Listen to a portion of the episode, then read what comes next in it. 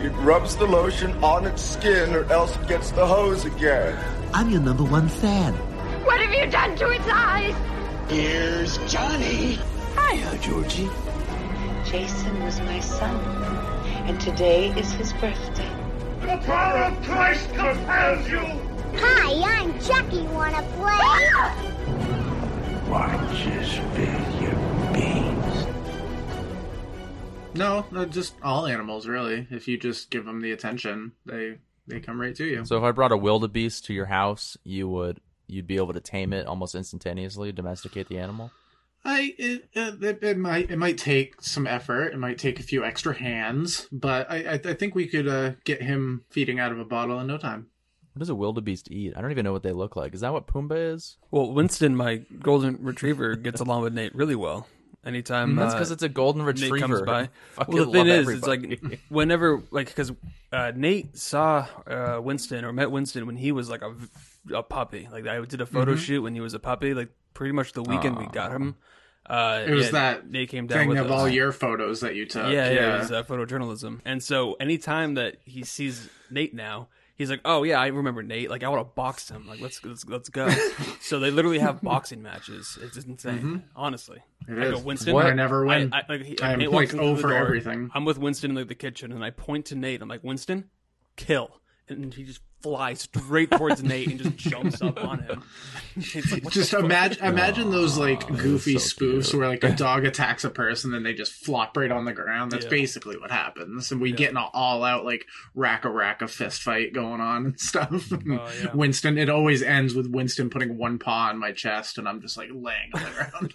You have no idea. Winston No, always power. wins. and That's for some like reason, Spencer's outside gardening. Just Yeah. oh, Nate's eating here. rice cakes and shit because he's a forty-year-old soccer mom. No, I you think know. John's Winston, met where's Nate? Once, Rough. but that was when he was very young. What the hmm. fuck? I've met Winston so many times. What you talking like, about? only like once. I I really met him way more than once. What? Name another time. I don't remember. I feel like I saw him more recently, but maybe I just like I I, I dream about Winston sometimes because he's like Well, you the should. best dog. Yeah. Well, Spencer has picked I'm him sure up you do. during the podcast before. Oh yeah. I feel like when Spencer dies, he goes to dog heaven I hope. Oh my god. because that's where he'd really want to be. Could you imagine? He's just at an open pasture with just puppies everywhere. There's And... no humans. This is Spooktober episode three. Uh, we made it three episodes in. Uh, if you don't include last year's annual Spooktober, that you probably you can't even find on the podcast feed anymore because initially we had think to make no. room, and so I had to delete old episodes before. I was like, you know what, I have to do the hundred dollar membership to have the like unlimited uh, podcast space. So I we still have the files, so maybe we can like re-release them sometime. Um, Probably add it back on there. yeah, somehow. Um, maybe towards the end of uh, October, or sorry, Spooktober, we can do that. But this is episode three of uh, Spooktober number two. Uh, we had some interesting movies that were voted on in our poll at those movie dudes on Instagram. Uh, the movie that won for me this week uh, was a movie that I've been kind of wanting to see for a while now. Uh, Nate has been praising this movie for a long time, so I was kind of glad that it was won- uh, that it won. But it is the Reanimator. Uh, uh, I'm gonna kill you. I swear. Yeah, you're not gonna go to someone's house and be like, "Hey, you want to watch the Reanimator?" You just go, "Hey, you want to watch Reanimator?" No, What I feel like it should be called the Reanimator. It's I not really about do, Bride generally of do. the Reanimator. It's Bride of Reanimator. No, it's the Bride of Reanimator. All right, I thought it, I'm done. I'm done, and we're only ten, like 15 minutes in. technically. Well, we're like, anyways, uh, minutes in. True. for my for my movie this week, uh, we ended up watching The Invasion of the Body Snatchers. My movie was Guillermo del Toro's The Cronos. All right, let's talk about it. let's talk that about it. work, to be That one doesn't work. because we're those movie dudes. All right. Um. Even movies that have the at the beginning still need a the. Oh, The real the quick. kissing The- Booth The Craft. with Joey King. Okay, never mind. No, Um. no- nothing with Joey King. Okay. Um. which movie would you guys want to get into first? I have one movie that I would not like to talk about first, though. So I hope that That's a I'm- good question, Spencer. Um, This was one of my favorite weeks, so I'm happy to talk about anything. I'm thinking Invasion of the Body the invasion Snatchers. of the Body Snatchers. The That's where I'm leaning. Invasion the of the body. The that's Snatchers. fine. Yeah, we can we can hop into my film. Hop into would good old prefer. 1970s Donald Sutherland's. Yeah, Uh, hop back to the late Brooke seventies here. Adams, Yeah, we'll, we'll get to that. You don't have to name off the whole cast. Let me do something. Anyways, my film this week was Invasion of the Body Snatchers of 1978. Came out around Christmas time that year. So can you imagine going to the theaters and seeing this with your family? Oh, spooky, spooky, spooky. No thanks. Uh, Nope. When Never strange seeds drift to Earth from space, mysterious pods begin to grow and invade San Francisco, California. Why does everything bad always happen in San Francisco? Um, I don't think where they does. replicate the hilly. residents into emotionless, autonomous? No, automatons. That's what that word is, and I don't know how to pronounce it. That's what they call it. I don't know, John. Automatons automa. one body yeah. at a time. Yeah, so basically this this uh you know, this this creature but it's it's a plant somehow gets through the earth's atmosphere um and just start turning cloning people and I'm assuming they want to take over the world or something. Um but we got Leonard Nimoy in here, we got uh Donald Sutherland, Brooke Adams, Jeff Goldblum in his prime looking uh, but yeah, this is always a movie I kind of just uh, I knew existed, but uh, never never actually checked it out. But finally, thanks to Spooktober, thanks to you guys approving it, we have Invasion of the Body Snatchers. But Nate, you've seen this before. I have seen it in pieces before. Oh, perfect. Yeah. Alright, so this is like your first viewing all the way through. you would say. Yes, because the first time was Fantastic. a sophomore in high school. I remember the end specifically Mm. because it was actually kind of shocking back when I was 16. So that if that says anything, Mm-hmm. the horror genre can sometimes fail as far as sequels go. Or remakes. Isn't this a remake? Yes, yes, remake, sorry. This one I think knocked it out of the park compared to the original one. And I thought the original one was amazing too.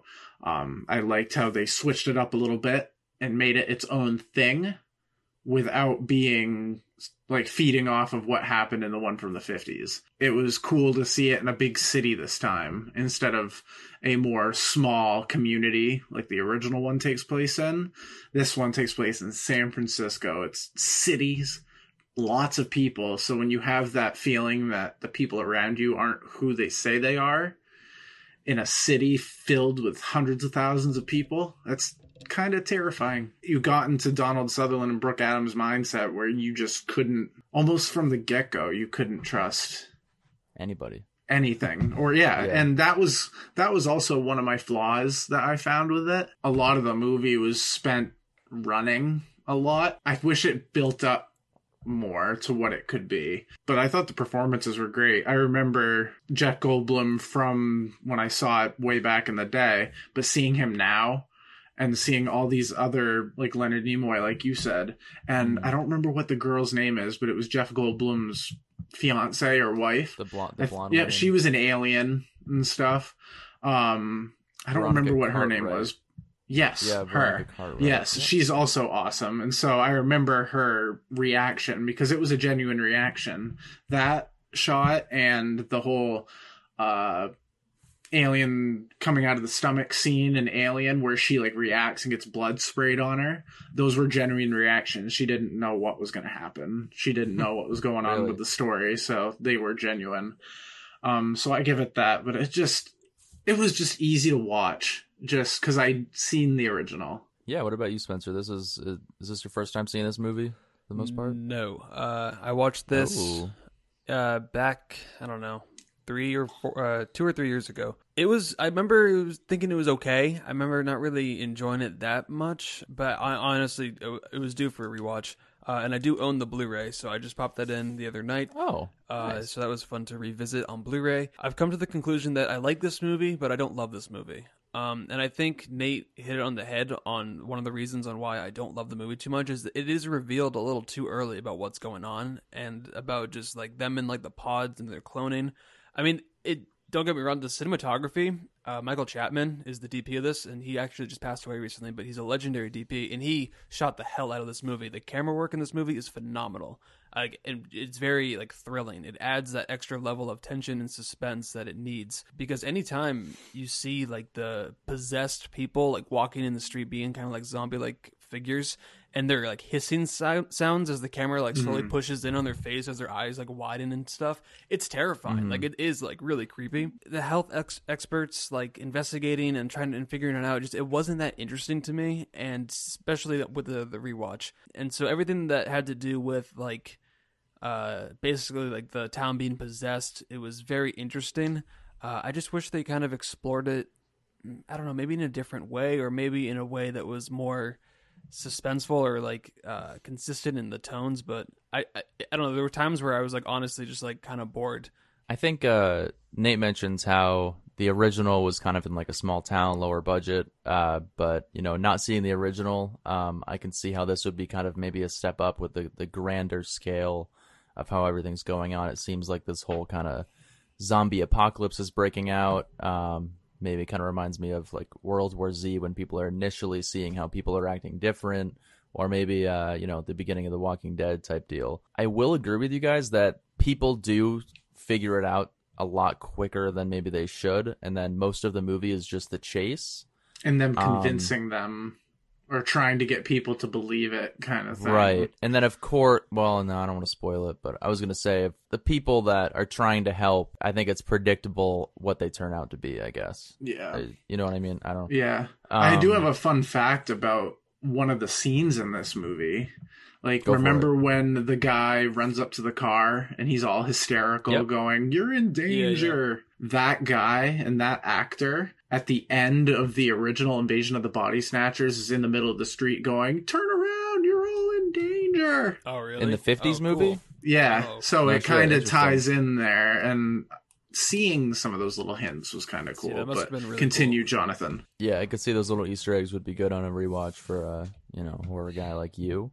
Uh, but yeah, I think the acting was good. I think the the practical effects were pretty much 99% practical effects is uh, at least from what I noticed is I guess the prosthetics and stuff when they were making the the clones of people were really well done like the whole kind of creepy fibery substances that were growing on people. It was gross and weird and um I was definitely unsettling and I think that just the the clones themselves were definitely like I was, I was a little freaked out when they were chasing people. You know, they kind of sprinted. They they made the chase exciting and tension filled and um, Almost like was- 28 days later, in a way.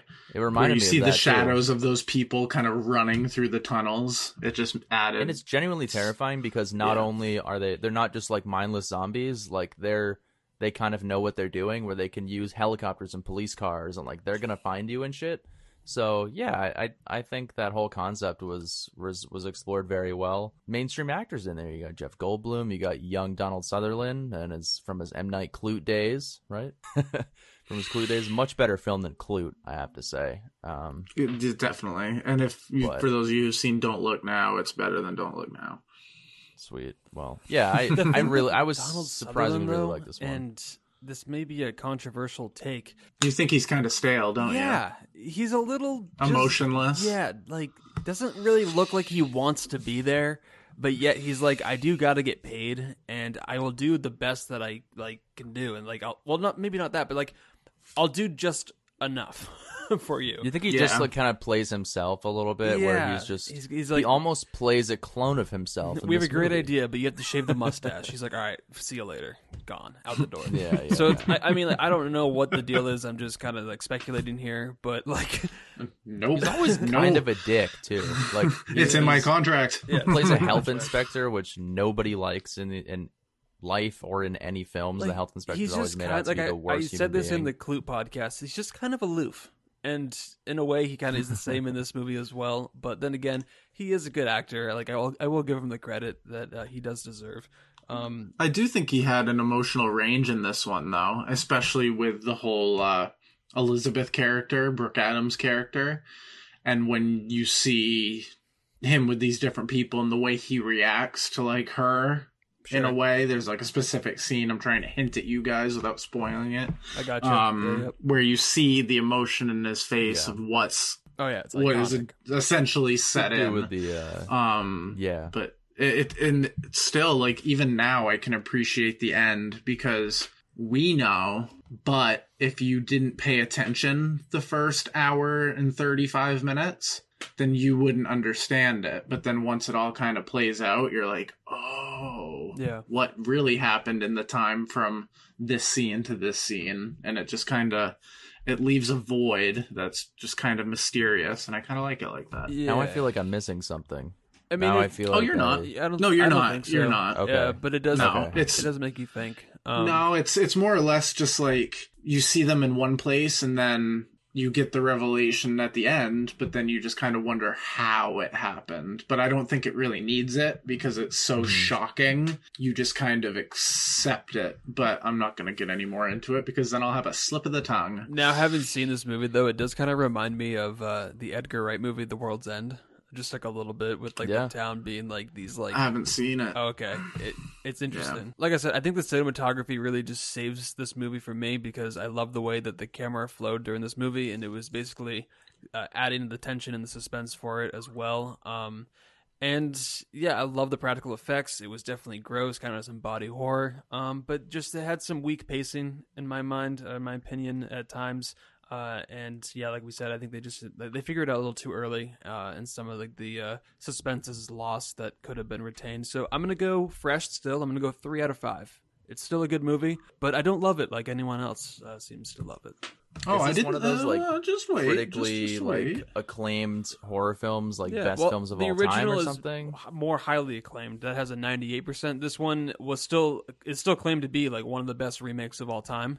Uh, it's got a 93%. So I mean, it's still pretty high. Yeah, Yeah. that's pretty high. Yeah, that's pretty high. What about you, Nathan? it's just it's for me it's the feeling that you can't trust anyone and that's one of those nightmare feelings that i get like sometimes if you're having a dream where the people around you won't do anything if that makes sense and they make you feel crazy um and that's kind of like a i would say maybe like a personal secret fear of like going into a place with a bunch of people that i know but they don't know me kind of thing and it's something like about that is just kind of off-putting. I thought this movie was fantastic. Um donald sutherland is a little flat but i've gotten used to him as a character actor just doing these kind of specific things. But he had a great cast around him that i think really helped like leonard nimoy being very convincing as this high-powered very well-known Author, Psychiatrist. psychologist yeah. Yeah. and then having those side characters like Brooke Adams. I love Days of Heaven. Um, oh, that's right. Yeah, she was in Days of Heaven. mhm. She looked and then the the girl who played uh, Jeff Goldblum's wife again. Sorry, I forgot what her name was again. Oh, Veronica Cartwright. Yeah. was that right? Okay, yeah, she was awesome, and she was great in Alien too. So I'm giving this one a four and a half out of five. It's definitely a worthy, worthy remake. The original one's fantastic. Like it's it's got all the same fears, but with the more campy '50s feel. pretty uh, respectable grades, especially from uh, from Nate here. But yeah, for this being a first time watch, I think that I was pleasantly surprised. I think I uh, it, it is about a two hour film, almost on, on the cusp of two hours. Um, I think maybe they either cut out twenty minutes or they could use that twenty minutes to kind of input some exposition or something to kind of make this film have a little more substance to it in terms of like why this is happening, where these things are coming from, or some sort of explanation as to what the hell's really going on, other than oh, all these humans are acting different. This is weird. We need to run away and not fall asleep or something like that. So maybe make it less of a more maybe more science fictiony as opposed to straight up just horror. I feel like this would be a cool science fiction uh, concept, but overall, it, w- it was really fun. I, I think it's it's a fine film, and uh, Donald Sutherland is he's okay. um, he doesn't blow me away or anything, but uh, you know, it was a good time. So I give this uh, three and a half out of five stars. Um, but yeah, uh, Invasion of the Body Snatchers. It is on Amazon Prime. So if you have an Amazon Prime membership, uh, or if you Or don't, your mother does, Yep, or exactly, somebody sign into your mom's account or your aunt's. Uh, who who cares? Okay, well, since I chose the first movie we talked about, do you guys, uh, Nate, do you have a movie that you would like to talk about next? Yeah, Um, Nocturne with Sydney Sweeney, and Let the Lie with uh, Joey. we King. can talk about my movie. okay. Fuck it. Fuck it. We'll talk about Cronos. with Guillermo del Toro. John, this is my time. Oh my bad. Um, Guillermo del Toro, directed by Cro- oh, whoops, sorry, wrong order. Um, Cronos, directed by Guillermo del Toro, 1993, 94 minute trail. Oh, I don't have to read this off Letterboxd. Um, but yeah, it's a little movie. It's kind of a weird adaptation of a vampire film. It's Guillermo del Toro's version of what a vampire might be. Um, it's just a little story about a antique shop owner and his granddaughter Aurora, and this mysterious pennant type device that was created by an alchemist in the 1500s to possibly be able to prolong life. And it falls into the hands of this antique shop owner, and it gets kind of gruesome. And we've got Ron Perlman in there who can speak English and Spanish, so it's kind of awesome. Um, and I've never seen a vampire movie. I say vampire just because I've seen some documentaries about this movie on like lists. How was this a And vampire so- movie? It, um, Because of the immortality of it? I mean, kind of the immortality, the the aging, the possibly rotting away, the Okay. needing blood to survive, kind of thing. Um, got you. The thirst for blood deal. Yeah, and this had a personal touch from D- uh, Del Toro's personal life as well. But Jonathan, this was a Spanish-speaking film with with there were some Not entirely. English but conversations in there, but it was Guillermo del Toro's first film. So what did what, what did you think of this? This had a lot of practical effects as well. It did, yeah. Honestly, all the movies we watched this week were full of very well done practical Which effects. Del Toro did himself. He made the practical effects. Yeah, he started his own special effects company in Mexico and and he did the effects for his movies and other people's movies to get the funds to shoot Cronos. And then after Cronos was a huge success, he shut up he shut down the shop. And then he went on to do Shape of Water. of course Pan's Labyrinth, Shape of Water, Devil's Backbone, Pacific Rim, Spencer. Hey, Little Del Toro, best Yes. director, best picture. What do you think? Like, what did you think about this little movie? yeah. little film? So, um, he has the like Criterion trilogy out, where it's Pan's Labyrinth, The Devil's Backbone, and Cronos. I own The Devil's Backbone on Criterion, the standalone edition. I own Pan's Labyrinth on 4K through Apple iTunes, and yet I don't own Cronos whatsoever. So, unfortunately, I'm gonna have to uh, bite the bullet and just buy the. Uh, the Criterion trilogy pack when Same. whenever- if, if November even happens with the flash sale, if it's fifty percent off in November, I think that's a it must better. buy. They did it in July. Uh, I'm not gonna buy any standalones. I'm gonna buy the trilogy pack because all of them are magnificent movies. Um, I was engaged from start to finish with this movie. It's 87 minutes. That's when the first credit rolls, so it's a very quick wa- uh, watch. And it, yeah, it was a very interesting take on a vampire story with this device that could somehow make you live forever. But with that, you're always thirsty and you don't know why. I mean, I love that scene with him like chugging that water. It's a little interesting that Ron Perlman just comes out of nowhere and like can speak English and obviously Spanish, and he's like this like hitman for the for his uncle who is like slowly dying. That was an interesting storyline that maybe I didn't expect ha- to see happen, but still, even so, I was very engaged with this movie, and I loved the performances, especially the old man, uh, the grandfather. I think he was phenomenal, and yeah, I just thought this one was just a really, really good movie, and uh, I enjoyed watching it.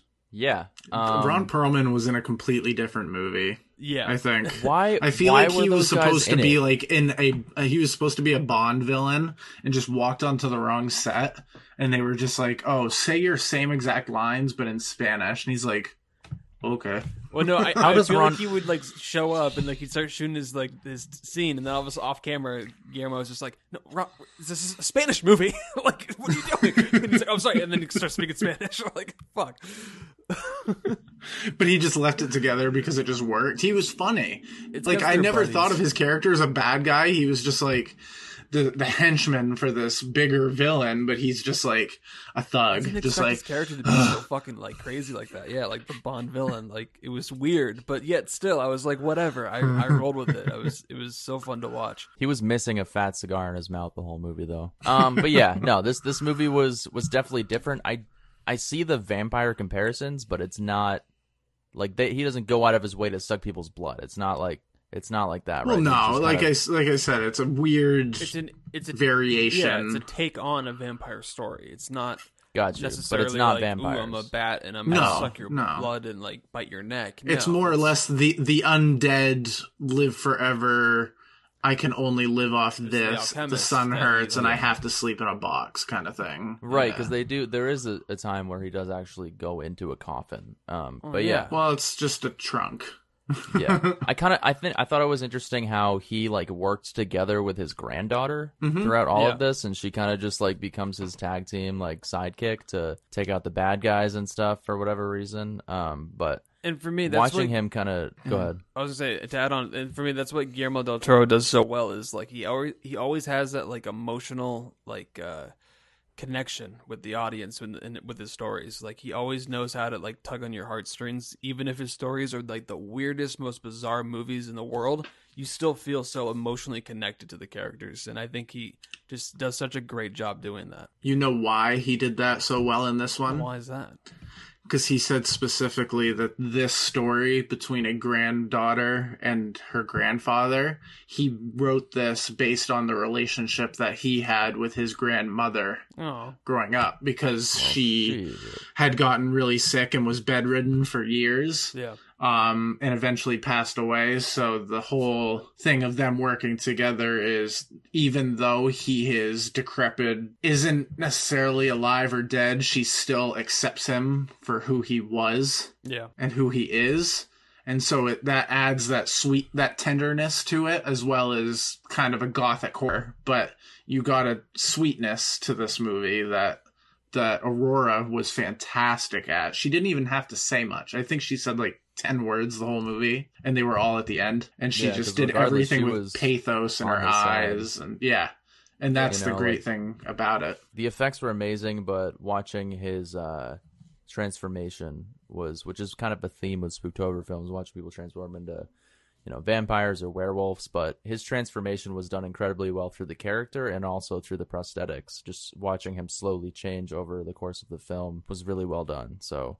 Um, you gotta appreciate a film for that. Um, I think the story itself, maybe it just wasn't something that I completely latched onto. I kind of liked how they they tied in like this ancient relic from 500 years ago. They opened it up with this whole exposition deal with kind of where it came from, and I was into that. So mm-hmm. yeah, I think there are enough interesting story elements to weave everything together that I uh, definitely uh, I definitely like this one overall. So Yeah, that did really well with like human connection and stuff because it showed how much the grandfather with this item wanted to be younger. He wanted to see his granddaughter grow up. He didn't want to be just the old shop owner. But I think essentially the point of the story which I think his granddaughter was kind of the key point to it, was that you don't have to change who you are to make uh, to please other people. You just have to be you, kind of thing. And I think that's kind of accepted towards the end because he realizes like, oh, we've gone through all this, but I'm still me. One of the only horror movies that can take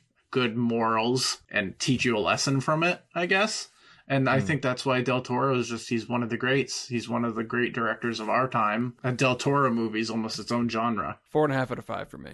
Sweet. I don't think for me I can have as high praise as you guys. I didn't. I guess I didn't have as an emotional connection, um, but I will agree that Del Toro really knows how to bring out the best in his actors and the characters. Um, Shape of Water really showed that because I fucking love that movie with Sally Hawkins. Mm-hmm. Yes. Yeah, was just amazing, and like she didn't even talk in the movie, and having her fall in love with this monster. I mean, it was really well done. So, uh, but this one, I I really think the concept was was well executed and prosthetics were really well done, and yeah, it was just an interesting movie. Um, but I don't think I was like blown away with it, but I think it was still really well done. So, um, I would go three and a half out of five for this Okay. film. And have you seen Pan's Labyrinth? No, Ooh. Wow. I've not. Well, Okay. I've not good seen thing you're good either. thing you're watching these Del Toro movies because he tells these stories in such a unique way through almost like you're watching a fairy tale through child's eyes Yes. and yes. seeing this world kind of play out like a storybook. Besides and you Pacific just- Rim. Yeah, exactly, and Yeah, probably what- Blade Two. That movie is just a Um, 12 year old's mind. Like, that's literally just the movie. yeah. Robots and aliens fight like mecha monsters. We're doing it. But Del, but Del Toro just takes so much of his own personal loves and his fears and his personal backstories. Like his Oscar speech was him thanking the monsters because Yeah, he yeah. became friends with them as a child and he's never looked back. So it's like you want a guy like that directing a movie like this because you know he cares. And he always like people would be like, "Oh, you're gonna get stuck in the horror genre," and he's come out and said, "I've spent my entire life wanting to be a horror genre director, so keep it coming," kind of thing. So right. if you want a creature feature done and you want it to have heart and possibly win best picture guillermo del toro is your guy so i'm matching spencer's four and a half out of five with a rewatch Boy. it could be a five out of five just because it had that childlike wonder to a creature and it had a mysticalness to it as well as like that tenderness i was kind of saying just this love between a grandfather and granddaughter And like, this was one of the last uh, movies that I hadn't seen from his filmography. So like I'm pretty familiar with his style. Uh, so Mm-hmm. seeing him like honestly kind of going backwards and going like to his roots is like this is a this is his debut uh, directing. I believe so. He might have done some like smaller stuff before Yeah. this, but I think this was like one like He's his just- first bigger budget He's movie. just a fantastic filmmaker, and um, it's on HBO Max, and it was kind of inaccessible. So that's kind of part of the reason why we, I hadn't seen it yet. Um, so I'm glad that we finally watched it, and yeah, it's um, it's a great movie. He seems like like the nicest guy to be heard. Around heard he's very on set to just like I'm excited for his next movie, Nightmare Alley. Uh, it's got a Yeah. pretty big cast. This was his first like feature length, by the way. yeah. okay. That Yeah, he he did did his films effects before, but- and yep, Yep. he's Del Toro. He's the man. Very unique filmmaker, and then I, I really, uh, Pan, freaking Pacific Rim is just out of left field. It's like his the twelve year old's wet dream of a movie. I mean, But, that's uh, what it is. Um, it, it's Crimson Yeah, fun. but it's Peak like was it's kaiju's good. fighting and stuff like that. So there's that Yeah. fantasy aspect, but it was just kind of It was over the top though. action kind of stuff. Yeah. Yeah. I kind of want to rewatch Crimson Peak. I think It- that yeah, one just kind of went under the radar. it does under the make radar. me want to rewatch Crimson Peak because they marketed that as such like a horror movie, Mhm. but it really is. It's just like a romance It's movie. like a gothic. Mhm. It's a romance gothic romance deal. movie, exactly. So yeah, I, I do definitely want to rewatch that. We, we, did we all go and see that in theaters in Bangor? I saw it in Bangor. Did I see it with Yeah. you guys? I'm not sure. Yeah, I didn't care for it when I saw Yeah, I feel like we all walked away being like, Tom eh. Hiddleston, Mia Wasikowska, Jessica, Jessica Chastain. It's got a great cast. Yeah, Doug Jones, who it's really plays cool. Uh, Jones. The, the monster. He's the ghost, that like Yeah. red one. That like yeah, Anyways, um, yeah. So uh, yeah, out. yeah, we're gonna be talking about Reanimator. This came out in 1985. It is actually unrated. This doesn't even have an MPAA Really? official rating, uh, so that's interesting. Um, but no, this is one that I've always wanted to see. I've heard that this is just a very fun kind of 80s horror movie. Uh, one that I obviously need to check out. Um, and figure, hey, it's Spooktober, perfect time to check it out, and it, it won the poll. Um, but yeah, so the plot is after an odd new medical student arrives on campus, a dedicated local and his girlfriend become involved in bizarre experiments centering around the reanimation of dead tissue. Very interesting plot, kind of like a Frankenstein esque story. Very much so. But yeah, so uh, John, you watched Yeah. the Reanimator, obviously because you had to. Uh, what did you think of this bizarre little uh, campy funness? seeing how Yeah. you had to walk away from Green Inferno, let's see how. uh Well, this doesn't have any cannibalism, so that you, there's it's a very niche Yeah, but someone market of did horror take a cat that and throw it me. against a wall, and I mean, you are a cat person. Okay, I'll I'll tell you why that didn't bother me because it was obviously not real. Um, Exactly, like but- ginger snaps. Didn't bother me that they killed like seventeen dogs, but you know what? It's fine. Yeah, but they don't show it as much. I feel like they don't because the cat is like they straight up just show as it's like its back is fucking split Yeah, oh, open oh, and yeah. bleeding everywhere. It's like Hitting the obviously wall that's going, fake. I've had stuffed animals that look more realistic than that. sure. Yeah, but no, I think uh, you know it definitely has some some Frankenstein vibes, some Pet Sematary vibes. Yeah, this was definitely one of those horror movies. Again, one of those classic movies I needed to check out. But this one was balls to the wall, fucking insane, and I'm not surprised that it doesn't have a rating because it's it's very graphic. It has a lot of nudity in it because for the most part it takes place in morgues and hospitals and stuff. So I guess that makes makes sense, but uh, it was it was just fucking wild, dude, and intense and crazy for the most of the entire movie. Watching this one dude just kind of get obsessed with the whole concept of bringing things back to life and forcing these this other guy to go along for the ride. It was fucking crazy. Okay, don't know what else to interesting. Mainstream boy seems pretty positive on a film from the '80s. Nate, I believe you own this on Blu-ray. Uh, do. And you possibly had seen it before. Uh, how was Mm-hmm. it revisiting Reanimator this time around? It was quite the delight. Um, I've actually been looking up trying to upgrade my Blu-ray of it. Does it have a 4K or like an It- release or? It's got an Arrow release of it. Um, Probably like thirty bucks. that? Oh, not bad. Uh, Yeah. it's a company that puts out select titles on Blu-ray. this Herbert West, Jeffrey Combs, the guy who plays Herbert West, is just so awkward and weird. No one else could play this character. No one. And it was just awesome seeing this quirkiness in an 80s horror movie. Like it reminded me a lot of uh, Peter Jackson's Dead Alive.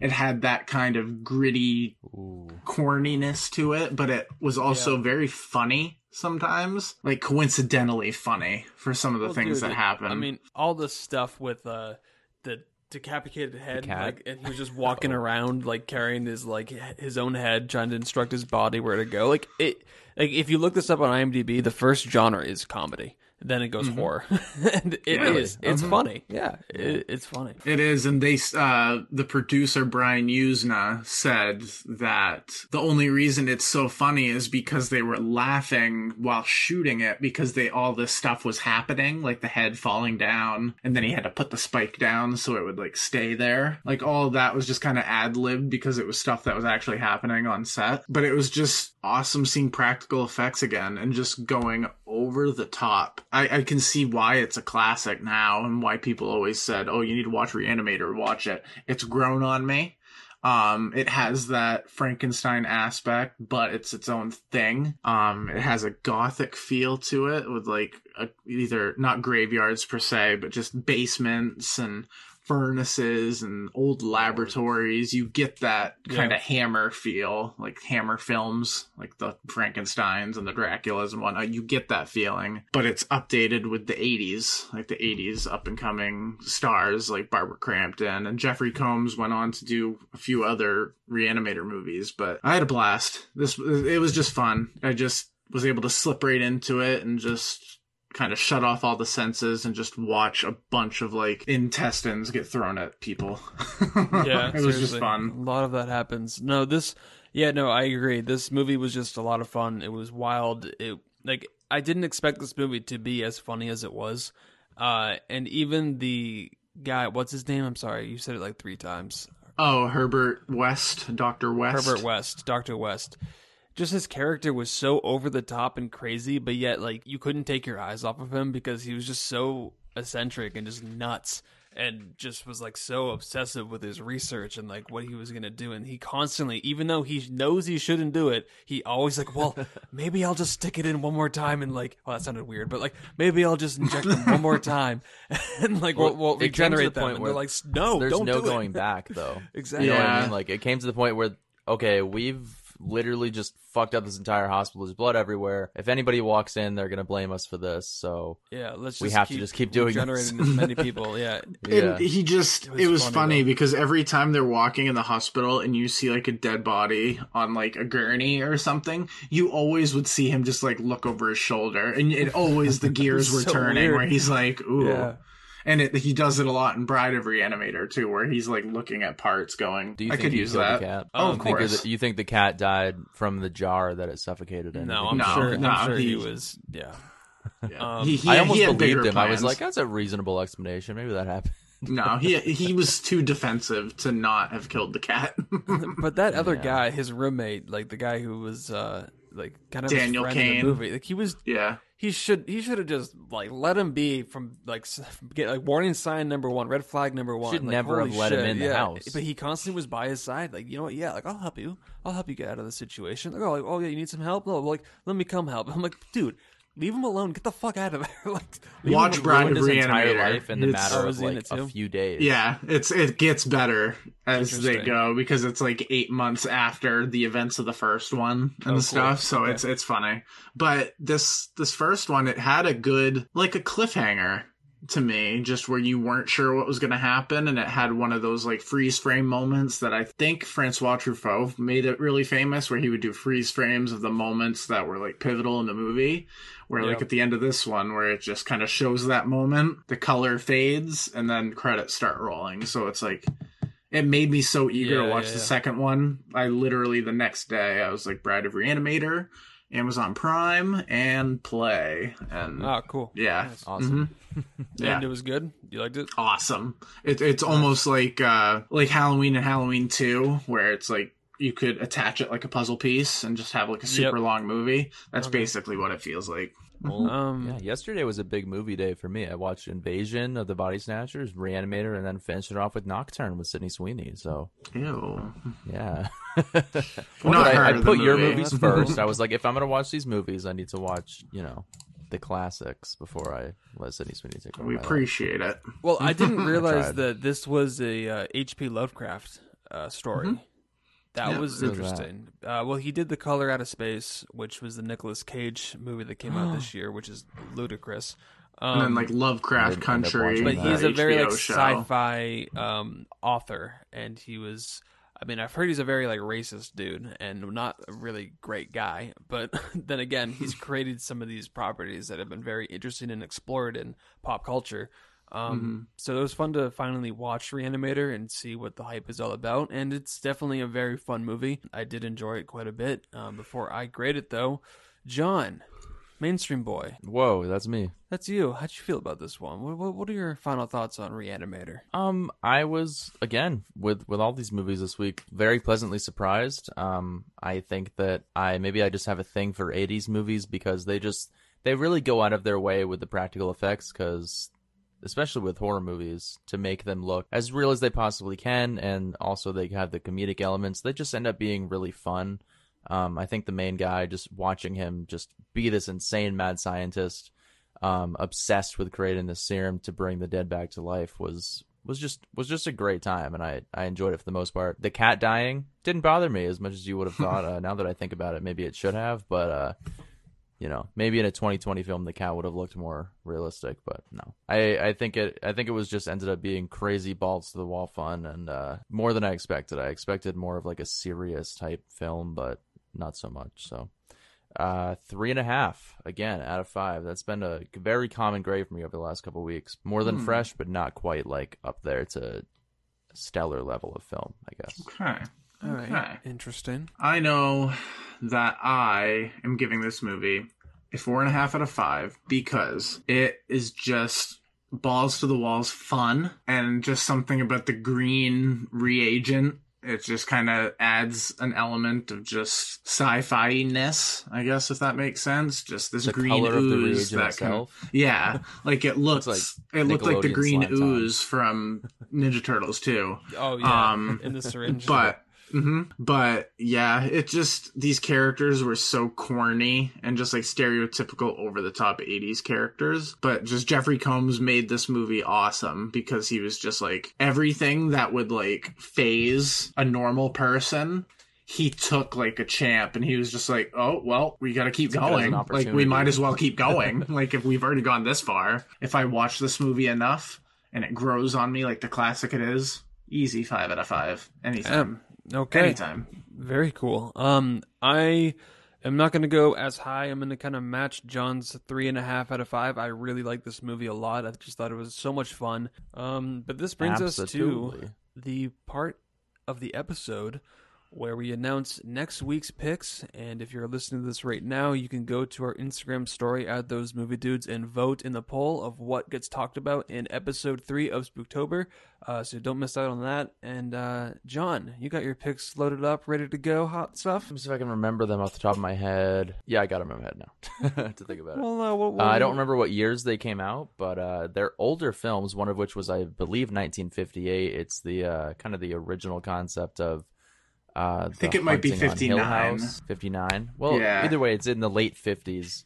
Uh, little little black and white horror film. Uh, What is it? definitely a change of pace for me. I you hear what I just said? A black I- and I white did. horror film. Uh, uh, wow, I'm surprised. But what's the movie? Haunting, uh, haunting of Hill House. Haunt no House on What's Haunted the movie Hill. called? House. Okay, the House, on, Haunting Hill. Hill. Um, Yes. uh, and I, I never know how to say the word haunting. Did I? Am I saying that correctly, Spencer? I think It's so. not haunting. It's haunted. House on Haunted Hill. But uh, yeah, it's going to be that film going up against Black Christmas, another classic uh, horror film from the 70s, 60s? Seventies, nineteen seventy-three. 70s, three. So that's Interesting. me. Wow, not very mainstream boy of you, but I like to No, see maybe the mainstream different for range. the time, though, Spencer. Very nice. Yeah, two movies that I definitely need to check out. Uh, two movies that I am picking. Uh, one of them, uh, one of them I have seen, but I know John hasn't, and it's very gruesome. So I definitely want to uh, hear his reactions if this wins. But it's called Hellraiser. Uh, this one is uh, it's a fun movie that I definitely I've only seen it once, so I definitely could rewatch it. And that's gonna go against uh, The Exorcist Three, a movie that I heard has the scariest jump scare of all time. Uh, that's all I really know No about it. way. So we'll see. We'll it's see which it's one pretty wins. terrifying. We'll see which one wins. But yeah, Exorcist three and Hellraiser. Those are my picks. For I'm so number four. excited. I'm Yeah, so excited for next week's episode. Definitely. Because Hellraiser is gonna be- fantastic. So for those of you who haven't seen it, it's definitely one of those movies that you need to check out because it's just But you know we're going to It's end up watching gruesome. Part 3 instead. yeah. And We'll I need see. to get I'll the see Blu-ray of one, Hellraiser uh, at some picks. point. So if those movies sound interesting to you, vote right now. Add those movie dudes in our stories. Exactly. That'd be fantastic. Also, Yep. yeah, if you guys like this show, uh, you might be interested in. Well, wait, wait, wait John, John. Hold John, on a shut second. the fuck up. Shut the front. You're door. right. You're right. I think we're What? forgetting something. We're those movie What? dudes. We have one What? other dude. This isn't mainstream boy. We have one one other dude that Oh, needs. oh yeah. Oh me? right. Ten Oh, notes, oh me? picks. Oh, uh, you guys would think I've written this on like post-it notes all around my room, and like you'd think I'd remember this episodes every once the in a while. worst But part of the podcast. Yeah, I'm you know, this is the I'm- literal I'm- worst part of the podcast right here. This I'm moment I to to be honest, this is the part that I look forward to. Um, so okay, so one movie that I'm picking, I believe it's from either the late 50s or the early 60s. It has Lost before, but the Lost Boys, no, but that's a good movie. But Lost the show. I'm going with the French film Diabolique because I have seen some other YouTubers who collect criterions who have said that this is like one of the best foreign horror films ever. So I'm really excited to check it out if it wins. But the one that I'm putting it up against has got 96% on Rotten Tomatoes. So it's going to be kind of hard to beat. I'm going black and white as well. Um, actually, Diabolique is as well. But this movie. Black and white cookies. You guys ever eat those back in the day? I have, but this is my time to talk. Um, so my movie, um, so my movie, it's just basically called The Old Dark House. Ooh.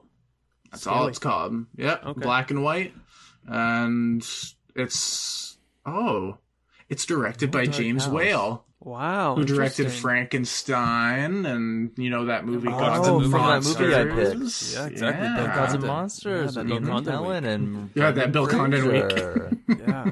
Is Brendan Fraser in this movie? He is. He plays a waiter. But why? If you're watching, if you're looking at the stories, just vote. Don't. If you scroll through our stories and don't vote, I don't even care if you don't know what the movies are. That My promotes laziness. Yeah, that promotes you're being laziness. lazy. It's You just could- one extra click to help us make our podcast. Think of it as you helping us, which will make you feel good, which will essentially make your day better. Do you want to Yeah. make your day shittier? I don't Do think you want to so. be a selfish human being? If you don't wear a mask, don't vote on our fucking polls. By the way. Okay, okay, we're, we're do- being okay. We're Oh, being God. a little abusive right now. Um, I was just I'm kidding, but John's yeah. John's being serious. So I feel like we might have to cut this short. Eh, eh, oh, I'm I'm underwater. We're breaking up over here. Sorry, it's a fucking Wi-Fi podcast. Yeah. Um, but yeah, that's uh, that's that's pretty much it for this week. But I do want to let you guys know if you don't already, if you do watch yeah, mainstream boy, blah Mainstream blah Boy, blah. it is No an one gives a audio thing. okay, well, never mind. no, Never kidding. mind. Uh, we do have a few special episodes coming up this week. I don't know what we're watching this week for the normal episode, but we do have a few bonus episodes where we'll be watch- uh, watching all of the Blumhouse Amazon Prime films. We have Evil Eye, Nocturne, The The Lie, and oh my fucking god! I'm in genuine shock, but I didn't like jump or anything.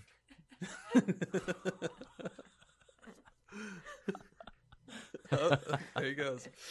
That's fucking creepy. Oh my god, dude! Very nice. it. Did I scare you? Fucking annoying. Yes. D- Do you think we should sign off? I, I feel like we're leaving them like hanging out to dry. You think people are still listening? I think someone's gonna edit this part out. I don't Brooke's know because we didn't do the toodles or anything, and so I was just like, I still need to talk about Mainstream Boy. nah, Yeah, that can get cut out. in a very uh, pivotal moment. Really? Okay. Did anyone? Can anyone just answer if I scared you? You didn't scare Yes, me. Yes, you did. I was Not genuinely me. freaked out. I just didn't move. Yeah. I was surprised. If anything, I was surprised. I'll give you that. yeah. It's Brooke, remember that time we played Fortnite and you outlived me? Yeah. Um, but anyways, yeah. Uh, if you guys do like this podcast, we also have Mainstream Boy, and we've had 13, 13 uh, weeks in a row. We've had an episode of Mainstream Boy come out. Me and Spencer sitting down, talking about mainstream movies coming on Netflix. But we do have a lot of Amazon Prime original Blumhouse films coming up. Where we're gonna have a full episode, a bonus episode talking about Evil Eye, The Lie, Nocturne, and Black Box. So if you're into Sydney Sweeney, Joey King especially, if you liked our uh, Kissing Booth episode, fucking watch it, man. Please don't. Um, yeah, please. Like, I'm so waiting for the theater to open up so I can just go. Instead- It's not gonna happen. Spend Normal the same closed down for amount of time and watch the uh, Haunting of Bly Manor. You're gonna have a much better time watching that one Just because listen that's to another both. We're exclusive all a part of the same podcast. Just fucking promote it with you fucking ass. and and Hey, if you guys hey, would I like care to about watch our viewers. and I don't want to waste their time. if you guys would like to watch, I sat down and watched four movies. And You're gonna tell them not to listen? fucking dick.